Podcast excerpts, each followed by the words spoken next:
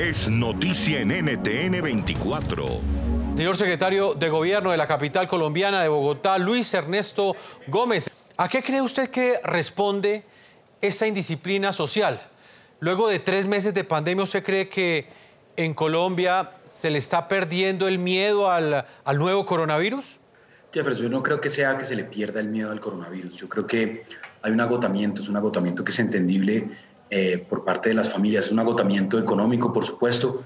Muchos hogares que han perdido el empleo, que han perdido alguna oportunidad, em, que salen angustiados por buscar algún ingreso para su hogar. Otros hogares que simplemente están agotados de tantos meses de aislamiento, em, de unos cambios de rutina. Y cuando uno está agotado es como cuando uno va corriendo em, la maratón y es, llega un momento donde justamente ese agotamiento es donde uno dice, quiero tirar la toalla, la verdad ya no me importa, salgo a pesar de que conozco el riesgo.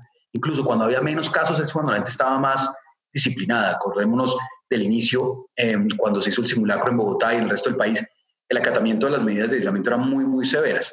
Pero eso ha venido cediendo y eso es parte justamente del proceso normal de, este, de, esta, de esta pandemia.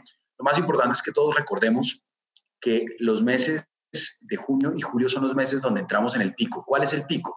El pico es cuando coinciden el número de nuevos contagiados con el número de contagiados, ya digamos con síntomas o con enfermos, con el número de las personas que están recibiendo y requiriendo servicios médicos. Y cuando se juntan esos tres factores, pues se vuelve muy complicada la atención. Entonces, la indisciplina hoy, digamos, el, el, el relajamiento de estas medidas hoy, lo vamos a ver en 15 días y lo vamos a ver en los hospitales, lo vamos a ver con las unidades de cuidados intensivos. Alcalde Jorge Iván Espina, Ospina, buenas noches. ¿Cuál cree que es la solución? Eh, ¿Sanciones más severas o continuar y persistir en la pedagogía? Nada es excluyente, todo es integral y complementario. Todas las estrategias tenemos que construirlas para poder efectivamente resolverlo. Por un lado, necesitamos llenar de contenidos esas agendas de los jóvenes que hoy están encontrando en la fiesta una respuesta. Por eso nosotros hemos visitado estos barrios, hemos intentado constituir con ellos guardianes de vida, hemos buscado interlocuciones para que comprendan que no nos molesta la actividad de la fiesta, nos preocupa la actividad de la fiesta en el marco de una pandemia. Pero también habrá que adelantar y utilizar acciones de mayor autoridad donde la indisciplina social viene acompañada de alguna actividad de orden antisocial.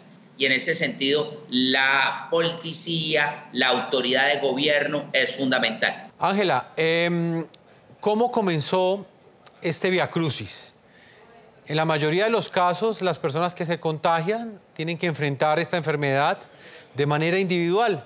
Ella tenía un doble dolor, una doble preocupación, porque como lo manifesté al comienzo, cuando ella se entera que ha sido contagiada con el nuevo coronavirus, con el COVID-19, pues tenía cinco meses de embarazo. ¿Cómo fue todo este viacrucis que ustedes tuvieron que enfrentar en las últimas semanas? Una experiencia muy dura, pues que no se la deseo a nadie. Y los síntomas de mi hermana fueron que inició con una fiebre demasiado alta que no, no le podía controlar para nada. Entonces, debido a eso y debido a que estaba en embarazo, la trajimos a la clínica Versalles por urgencias. Ahí la diagnostican, la atienden, le hacen una prueba rápida de COVID-19, había que esperar el resultado, la prueba rápida arroja que es positiva para COVID-19, le hacen otra para descartar si realmente sí era portadora del virus y realmente sale otra vez positiva. En el estado de salud que mi hermana se encontraba, con ser una mujer embarazada con tan solo cinco meses, el riesgo era muy alto. Habían posibilidades de que el bebé tuviera que practicársele un aborto para poder salvar la vida de mi hermana o en caso tal, no se sabía si podía salvar la vida de mi hermana o la del niño. Las prioridades eran de vida de mi hermana eran un 2%. Y sí, pero gloria a Dios, se entubó mi hermana estaba muy aferrada a la vida y aquí están los bellos resultados. Claro, ese bello resultado mi porque... mi sobrino porque son unos guerreros. Ambos son unos guerreros porque ambos están en buen estado de salud. Puede escuchar más conversaciones como esta en la noche de lunes a viernes a las 7 de la noche, hora Bogotá, Lima y Quito, y 7 de la noche, hora Caracas y costa este de los Estados Unidos por NTN 24. NTN 24, el canal internacional de noticias con información de interés para los hispanos en el mundo.